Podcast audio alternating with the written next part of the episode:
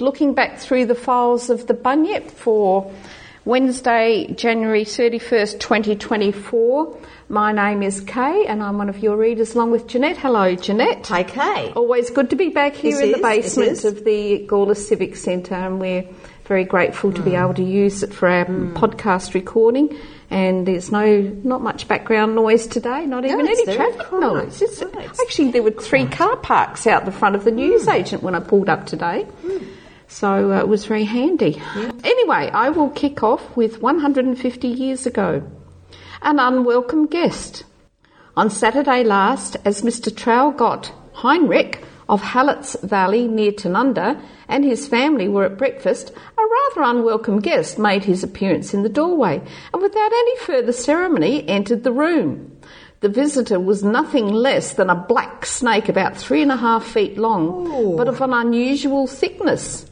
The fright of the family may be ingrained, and also that of the snake, for when they began to mo- move, it tried to make its escape with all expedition, but was quickly dispatched. Oh, that's a shame. That would have been a red bellied black snake. They're quite nasty. Ugh.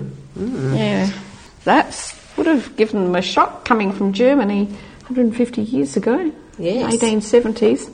Learn about Australia's wildlife. we have an interesting wildlife, don't we? In Oh, we do.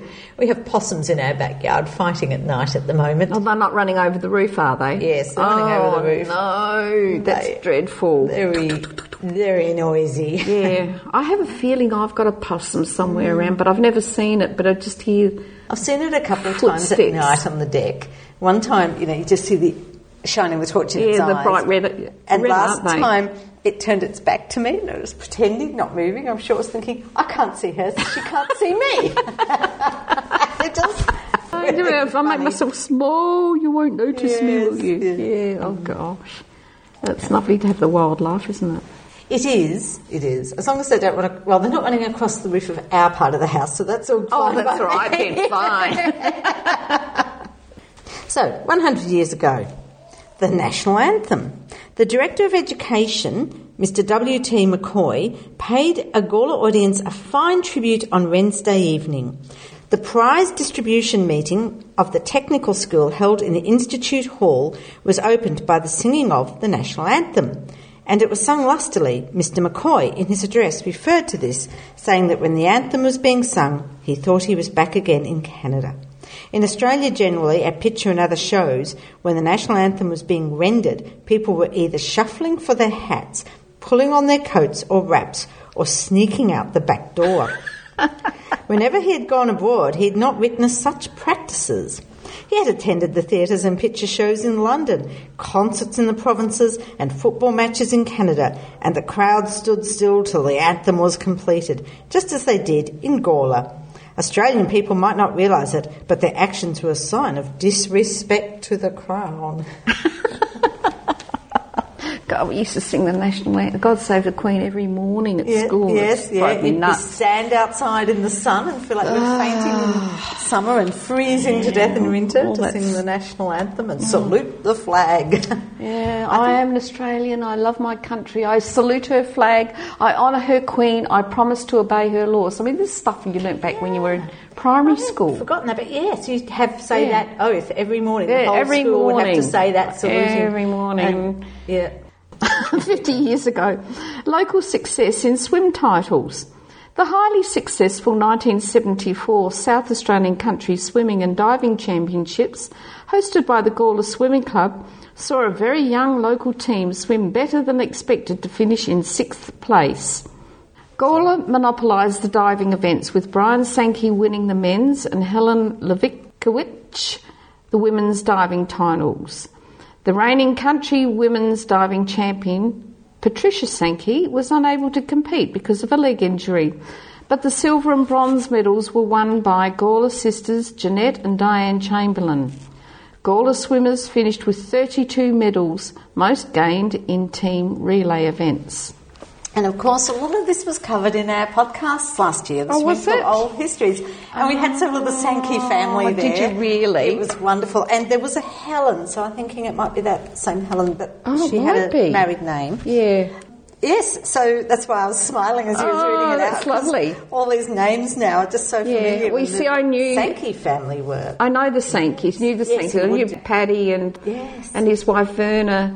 They were great friends of Mark. Yes. and Mark loved, you know, because of the Gawler Swimming Club. A lot they- of children, he were in his van. He'd take Yes, them he'd swimming take them swimming. Oh, yes, yeah, It was those- such a community. It was- such a warm, yeah, close. It was. It really came across in the po- old history podcasts. Yep. This sense of community and fellowship between Yep. the swimmers and the Yeah. swimming club. Yep. It was really rather lovely. I mean, yes, as I said, it brought a smile to my face. Oh, when that's good. that. Yeah, And yeah. Uh, the Sankeys were such characters. And someone has described all the children were blonde. And they'd all be running around the pool with little blonde heads.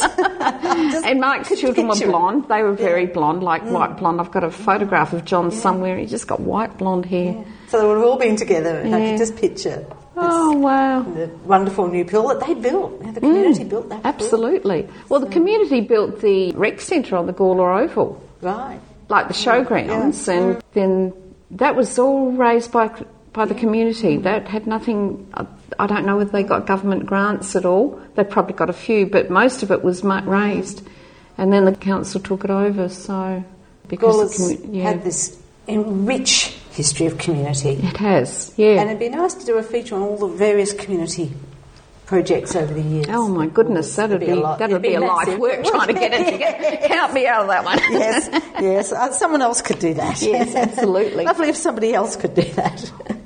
I can't keep up with the projects I've got on the go at the moment. So, 25 years ago, 6:07 p.m. baby's birth, 6:15 p.m. work again. When popular local chef Fiona Woodard gave birth to gorgeous baby girl Fraser Ellison, she couldn't help but keep glancing at the clock. Fiona, who runs Gawler's Reach Chief restaurant with husband David, knew she had a full house of bookings for meals that night. So straight after the pretty easy birth at 6.07 p.m., Fiona and family rushed from the Tanunda Medical Centre back to the restaurant where the dedicated chef donned her apron shortly after 7.15 p.m. and cooked up five-star dishes for her guests. And I cannot imagine No, that. I can't. Just- oh, God, Apparently- lucky woman. They're tough. I mean, apparently some women do find it that easy. Yeah. They just go, Yeah, I had a Straight friend that was to- like surfing next after giving birth or something. Oh, you were lucky. I was in hospital for a week and could barely move. oh, really? Yeah. Yeah, yes. So that's enough to put you off, isn't it? Oh, yeah. Oh, I think Mum was, uh, when she had us three, she, it was bed rest and all the rest of it Mm. for two weeks. Or David was a difficult birth anyway, and I don't think she could have moved. It was a forceps birth, and that caused a lot of damage to Mm. Yes. Mm. Mum. And anyway, enough of that. I think I'm just lucky to be here, actually. Yes, I am. Modern technology. Yes. Yeah. Yeah, well, Yeah, I was Caesar. And if I hadn't been able to have a Caesar with Angus, he and I both, would have both died. Oh, really? Yeah. Oh, wow. So, So you were a caesarean birth yourself? Yes, And yeah. he was a Caesar. Oh, wow. yeah. As you say, modern technology, Yes. aren't we lucky? Yes, we are. Ten years ago, Skate Park gets green light. Skaters were rejoicing with news that work on the highly anticipated new skate park would progress this year. Clonlea Park's new $310,000 skate facility would go ahead, despite the development being appealed in the court the year before. Gawler's Alex Van Leeuwen, 18, began lobbying for a skate park with his mates at age 14. We'll have to say, in two worlds, we've got some young people who were teenagers and young people, and they're now grandparents. We're mm. still waiting for a skate, Skate park. park, yeah. And it's something that kids really love to have, and I, mm. it's, you know, it's, It's just got to beautiful. happen. The Gawler Skate Park's beautiful. It's in a lovely location, and it's it's just such a nice area. yeah. and I think it's got to be good for kids to be able to get out into a natural environment Yeah, like that. yeah. they've done a really good job with it. Yeah, yeah. So that's just down off of Murray Road, isn't it? Yes, To the yeah. left of Murray Yeah, Road as you go through, or is on it? the way to Clonlea. Yeah, yeah. So, Yeah. well, that brings us to an end for this week, doesn't yes, it? it does indeed. Perfect timing, Janette. Well, it's always lovely to have a chat. Yes. And yes, and look back at Gawler's past. oh yes, and such a past it is. Yeah. Until next week, Kate. Until then, Janette.